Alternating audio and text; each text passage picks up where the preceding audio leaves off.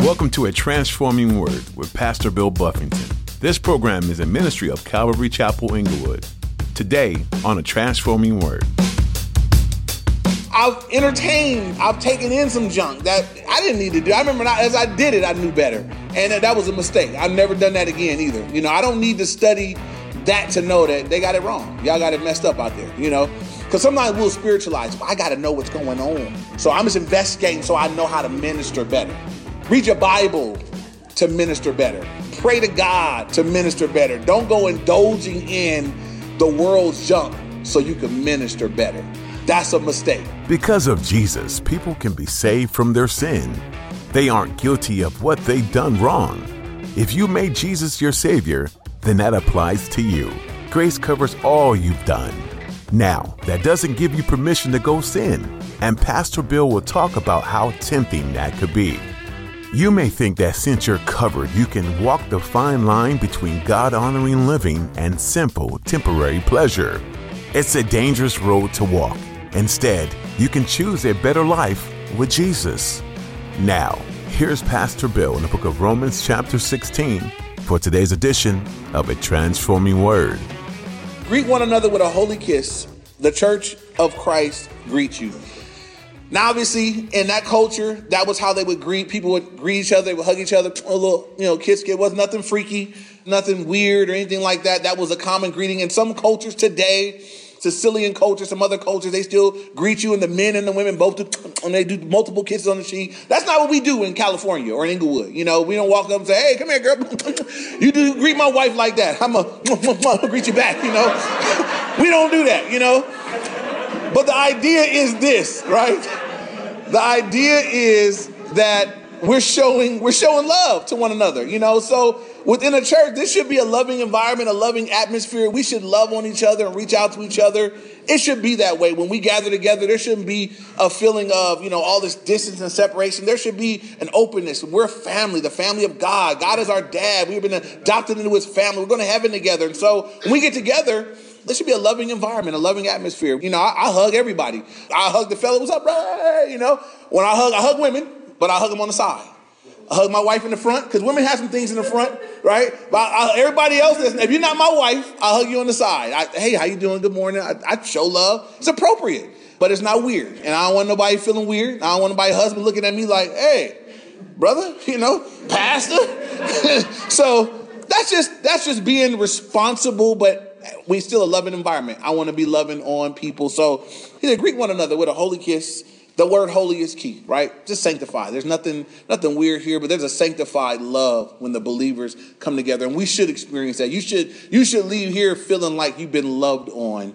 Um, shouldn't come to church, walk in, and walk out and feel like I just, you know, I, I hear crazy things. They looked at me crazy. Nobody said hi. I came in. I mean, we should come in and come out of here, and it's like, man, they, they, I, they, if I don't leave, they're not gonna stop loving me. You, you be, you might get beat up out in the world. You should come up in here and get loved on. Amen. So that means all of us need to do our part, though, right? Everybody here need to be loving, um, need to be pure, needs to be a holy love, uh, sanctified kind of love. No weird stuff. If you do some weird stuff, I'm gonna find you. anyway, so moving on. Verse 17. I won't threaten you on a Sunday morning, but I will get you. So, verse 17. Now I urge you, brethren. Now he kind of gets to more the, the, the weightier side. I urge you, brethren Note those who cause divisions and offenses contrary to the doctrine which you learn and avoid them. So when he says note, it means to mark them, identify them. Some people have a problem or a hard time with you identifying somebody for their sin. You can't do that. So mean. You judge them. You point them out. But I want to point out that Paul said do this. This is not the only time in Scripture where it says to do that. There are other times where it says mark those. Those false teachers, he says mark them. What do you do? What do you mark them? Identify them so other people know that that's a false teacher so they don't get hoodwinked by the same person. So here he says, note those who cause divisions first and offenses. Two things. Those that bring division to the body, just note them, mark them. Some people, that's their problem. Some people come in and they divide. Satan's working through them. And some people will come into a body where people are loving each other and everything is just ooey gooey, Jesus and awesome. And you have somebody floating through like, you know, telling lies, causing division. Sometimes the division, and, and I think what Paul is getting at, there's doctrinal divisions. They taught that. That's not what it says. Look at this, look at this over here. We've had this here. Somebody come in with their own agenda and, and they were trying to pull people aside and teach them this little kooky thing they were going through and, and it kept coming up. You know what kept coming up? In confusion. People like, well, somebody just told me this, but then I, you said that, so I'm confused now. And it's like, I met one confused person, two confused person, three confused. Where is it's one common denominator. They all talk to talk to that person. So I said, let me go sit down with that person. Maybe they have a misunderstanding. Real gracious, real gentle, met with them, talked to them, explained it to them. They understood it, showed them where they were wrong. They didn't deny it. And the very next day, they were at somebody else's house in their living room teaching the same stuff. At that point, my whole way I came at them changed. The first, it was like, hey, maybe you don't understand I'm a teacher. I'm gonna do my job to be gracious and teach you and be soft and gentle. Now I realize you stupid on purpose. You teaching the wrong thing when you know it. It's one thing if you don't know and you tell somebody the wrong thing. That's a mistake. We all could do that. But when you know it's wrong, you got busted that it was wrong, and then you do it again, now you're doing it on purpose. So now I'm not coming soft. You know, I got my gloves on. And so, you know, not in the real, I didn't, you know, we didn't hit nobody, nothing like that. But Paul says, note them, right, that cause divisions and offenses.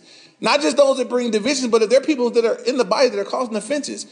Some churches just let things go. Somebody be in the body assaulting women and approaching everybody and going after women, and they get. You don't get to stay here doing that. You don't get to walk up in here and, and go after the women or say something weird to the kids. You got to go. He says, note them. I'm gonna mark you. Hey guys, everybody need to, all my men need to know that that guy right there said some weird stuff to one of the kids. So they can't come back. And if you see him at the fence, leave him at the fence. Call 10 of us, but they can't come back. This is not my church, it's God's church. And so Paul said, hey, be careful because, yeah, we want to be loving and want to greet each other with a holy kiss. But you know what? You bring in some weird people and that all gets messed up. Now we can't have a loving atmosphere. We got people that are causing division and people that are doing offensive stuff. So how do you fix that? You note them and put them outside where they belong, right? If, if, if you're not coming to learn, to grow, you're coming to do some weird stuff, then you got to go. And so we need to know, we need to be comfortable as believers to know that that's God too. Some people think that's not loving. God just loves everybody. Everybody can just come. Everybody can come. But everybody can't come and do whatever they want to do. There are some rules. It's God's work, it's God's people, and it's done according to God's rules. And if someone is in violation of that intentionally, then they have to be dealt with. Amen? And so Paul's letting them know. He said, uh, "On my way out, I didn't gave you all the movie. I didn't. I didn't. He didn't said all the mushy stuff. He didn't talk about the beloved and the, all this. But Paul said, now I got to get real with y'all because it's some challenges out there. This is a war, and there are people that come in and mess up the good thing that we have going. Look now at verse 18. For those who are such do not serve our Lord Jesus Christ, but their own belly. And by the word belly, there they serve their own flesh, their own fleshly appetites. They're here for themselves. And by smooth words and flattering speech, deceive the hearts of the simple. And that's who those people go after. They go after those that don't know a whole lot yet. Those that are kind of naive, maybe the new believers, those that are just barely getting in. That's who they all, all the cults go after. If a Jehovah's Witness go to your door and you have a Bible but don't know it, you are the prime candidate. You are what they're looking for. If the Mormons come to you and you own a Bible and believe in the Bible, but you just don't know it, you're what they're looking for. When they show up at your door and you have a Bible and know it, they're on their way out and they'll mark your house and they won't come back. I gotta go outside and be like, hey, over here, any help? I had them tell me that there was a group walking by and they were like, they're speaking perfect English as they're going. I'm like, hey, I wanted to, you know, talk to you guys. Whatever. We're looking for Spanish. They told me we're looking for, in perfect English, we're looking for Spanish speakers. So imagine that I'm out sharing the gospel and I walk across somebody of another group and they were like, hey, can you tell me what, what are you sharing? No, I'm looking for black people to talk to. That's, that's, can you imagine that? That's what they did. They said, We're looking for it, so y'all don't want to talk to me. I can't, we can't have a conversation. What you believe is that, I, you know, but that's what happens when what you believe in don't include hell. You know, there, there's not a real urgency. I believe that people are going to hell, so I don't care if you're green. You need to know what I know. I need to share it with you. So, but anyway, moving on. So we, we want to be mindful that those things happen, and God wants us to be equipped and prepared to deal with them. So, verse 19, Paul again speaking to this, these Christians in Rome, for your obedience has become known to all. So the, the character of this church in Rome was that they were obedient. His, your obedience has become known to all. What a great testimony for a church. that they would have the testimony that they're an obedient group of believers in their walk, in their lifestyle. That's a great testament.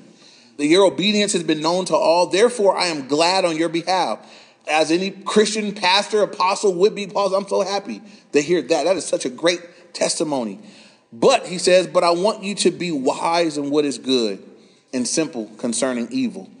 This is really important here. Paul says, Look, I've heard of you guys are obedient. Your obedience has been made known to all. I'm so proud of you guys. I'm so happy to hear that about you guys.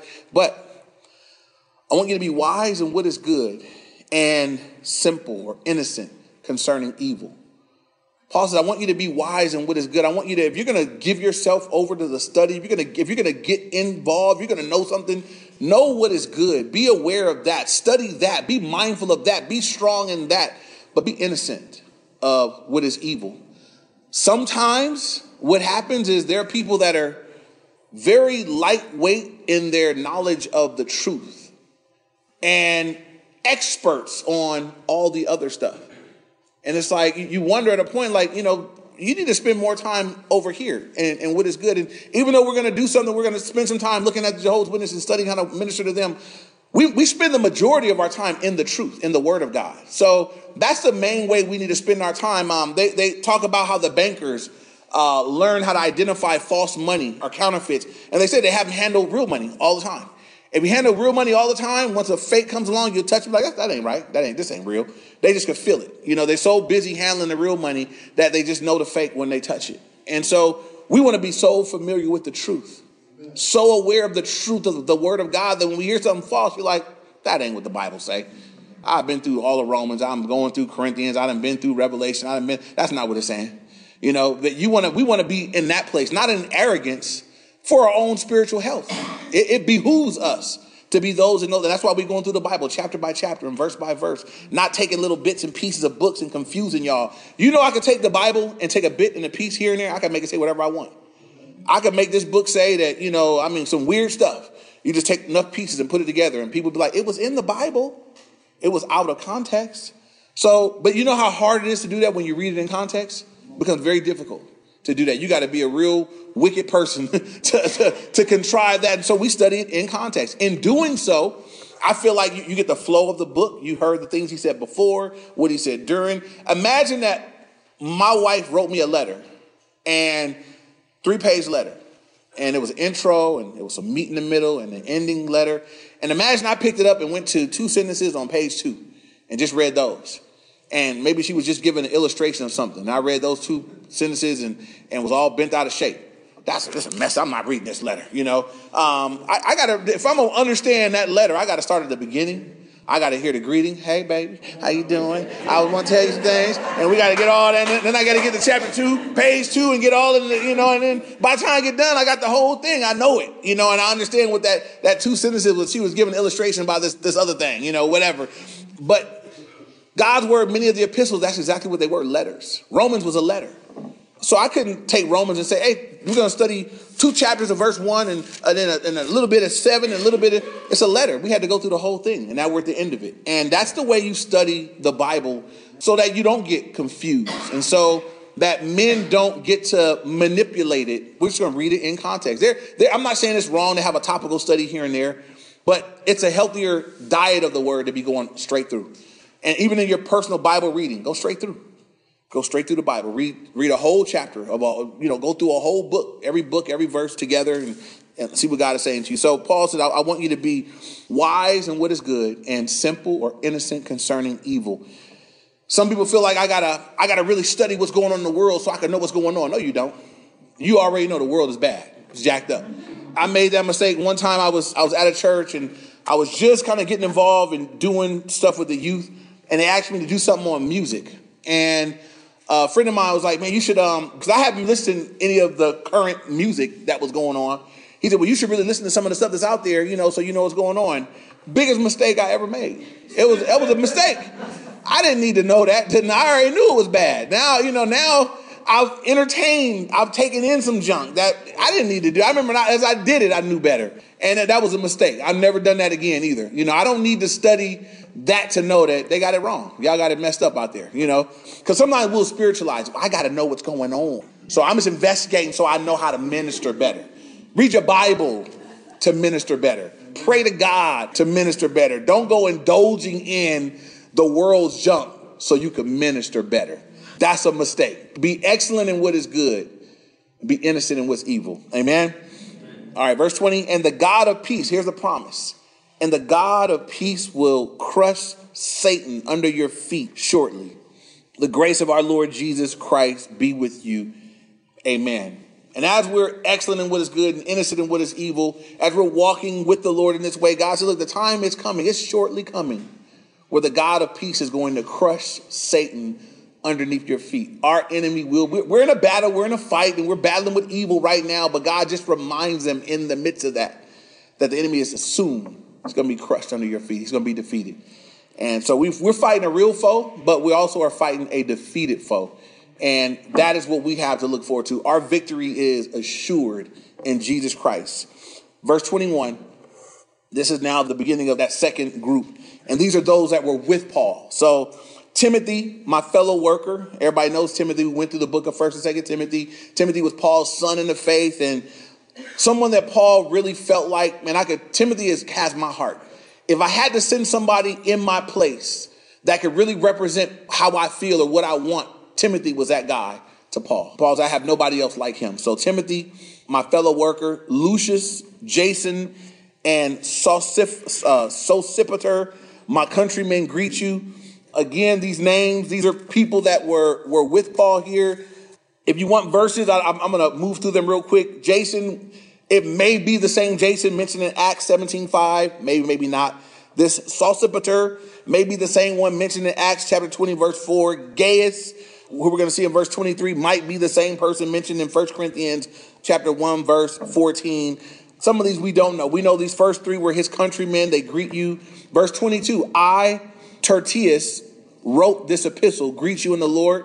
So the Holy Spirit is the author of the book. Paul is the one that's, I guess, transcribing it, this or speaking it. This Tertius guy is the one that's transcribing, writing it out. So that was kind of Paul's thing. It, it, he had an issue with his eyes, we believe. And so many of the books that were written, they were from Paul, but someone else wrote them for him. So you had someone transcribe it. So, so the other guys aren't named, but this guy is named. So this Tertius guy who wrote this epistle, he gave himself a shout out. He was like, hey, I wrote this epistle. Holla, you know, he want to make sure you knew. The Holy Spirit put him there, but he's in there. Verse 23, Gaius, my host, and the host of the whole church greets you. Erastus, the treasurer of the city, greets you.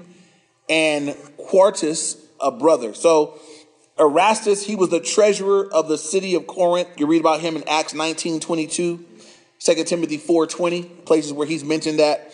And Quartus, who just is a brother in the Lord. And he ends, he begins to end here, verse 24. The grace of our Lord Jesus Christ be with you all. Amen. And Paul always opening up with grace and peace. He's, he's wrapping up here. He says, Man, the grace of our Lord Jesus Christ be with you all. And grace is such an important part of our relationship with the Lord, that we would really understand the grace of God, the, the, unmerited, undeserved favor of God, that we entered in through grace. We continue to walk with God through grace, and we, we can look forward to the end because of grace, because I never deserved it. I still don't deserve it, and I'll never deserve it, but I have it because of Jesus. When you understand grace, you should, should just make you a gracious individual, and it should make you a very thankful individual. No matter how far we get along in our walk with the Lord, and maybe we're having great success and we're, we're doing well and we're having victory over sin and, and we're just thriving and doing great, still grace. Remove grace and I am nothing and I have nothing. It's grace. And so that'll keep us from becoming arrogant believers. Some people get going in their walk with the Lord, they get a little ways, and they become cocky like they did it. Grace will keep you grounded. And so we just need to be reminded of that often. The grace is Paul said, the grace of our Lord Jesus Christ be with you all. Don't forget, it was unmerited favor of God. God looking on you when you didn't deserve it and loving you and dying for you and receiving you and saving you and taking you to himself should just make you a thankful individual. And it should give a lot of hope, right? Because I'm looking at people that need God and maybe they're not doing anything to reach out to God themselves, but I'm saying, but God, God's gracious, right? He reached out to me when I wasn't looking for him either. And so I'm looking at people and they may be messing up bad and doing really bad, but I know that God is gracious. And I pray for them, God, but just because you're gracious, would you reach them? Would you reach out to them where they are? Would you You know how to speak their language. Would you speak it to them? Use me if you would. Grace should make us gracious. Verse 25 Now to him who is able to establish you according to my gospel and the preaching of Jesus Christ according to the revelation of the mystery kept secret since the world began, but now made manifest by the prophetic scriptures made known to all nations, according to the commandment of the everlasting God, for obedience to the faith. To God alone, wise, be glory through Jesus Christ forever. Amen. And this is a this benediction, he said a mouthful, and I'm going to highlight it real quick. To him who's able to establish you. Paul says, according to my gospel. Well, who did Paul get the gospel from? Directly. He, Paul got the gospel directly from who? Christ. Jesus Christ himself, right? So Paul, when Paul says my gospel, I just want to I want to clear that it's, it's, not like he made up a gospel and was like, this is my gospel. The gospel of Mark, James, I mean, you know, Matthew, Mark, Luke, and and then, you know, Paul. You know, he's when he says my gospel, it's the one that he received directly from Jesus Christ. So when he, he says that, because as he went different places, people were coming with another gospel. Paul said, No, the gospel I preach to you guys, believe that gospel. He told the Galatians, anybody come and preach another gospel other than one you heard from me, let them be accursed. And the Greek is anathema, which means to be damned to hell. Paul, anybody come to you with another gospel other than one I preach to you, let them be damned to hell. What gospel did he preach? 1 Corinthians 5, you know, 1, 2, and 3. The death, the burial, the resurrection of Jesus Christ. That according to the scriptures, Jesus Christ came. He died on the cross for your sins, according to the scriptures. He was buried and rose three days later, according to the scriptures. That's the gospel. Those that believe in that will be saved. The death, the burial, the resurrection. Jesus doing all the work for you and for me. And so Paul says, Again, now unto him was able to establish you according to my gospel and the preaching of Jesus Christ according to the revelation of the mystery kept secret since the world began but now made manifest. And so this mystery he's speaking about is no longer a mystery. It's been made known through the prophetic scriptures. Now there's no mystery. There are things that Old Testament saints didn't know that we know. They knew that the Messiah was coming. We know that the Messiah came. We know that the Messiah died. We know that the Messiah is coming back again. And we know that we need to be ready for it. Amen. That's not a mystery to us. It's a mystery that's no longer concealed, but it has now been revealed through the word of God. We know that the Lord is coming back and we're to be ready. We want to be living ready, walking ready, ready for Him. But now made manifest and by the prophetic scriptures made known to all nations, according to the commandment of the everlasting God for obedience to the faith, that God wants us to be obedient. And last verse, to God alone wise be glory through Jesus Christ forever. Amen. This is what Paul ends with. After all that I've done, and after all these great people I've mentioned, after all the people I've shouted out and acknowledged them and all this, notice what he says To God alone, wise, be glory. All the glory, all the glory goes back to him.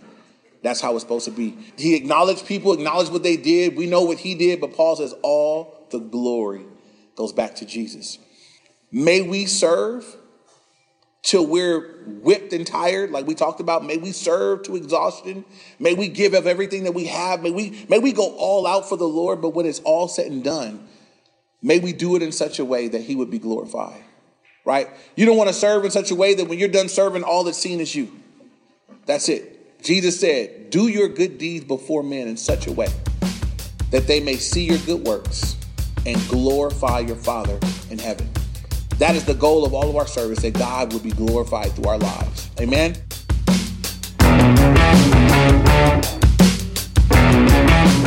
You've been listening to Pastor Bill Buffington on a transforming word as he works his way through the book of Romans. The Apostle Paul dove into the mysteries of faith in this letter to the church in Rome, drawing on a rich history found in the Old Testament. He looks back to the faith of Abraham, which was counted to him as righteousness. This is what he had to say about the patriarch in chapter 4, verses 20 to 21. No unbelief made him waver concerning the promise of God, but he grew strong in his faith as he gave glory to God, fully convinced that God was able to do what he had promised. Since we get to participate in the righteousness that comes through faith, let's set our hearts and minds on the power of God to do everything he had promised. We're so glad you decided to spend your time with us today. There's so much more that Paul gave us through the letter to the Romans, from deep theology to practical instructions on how to live.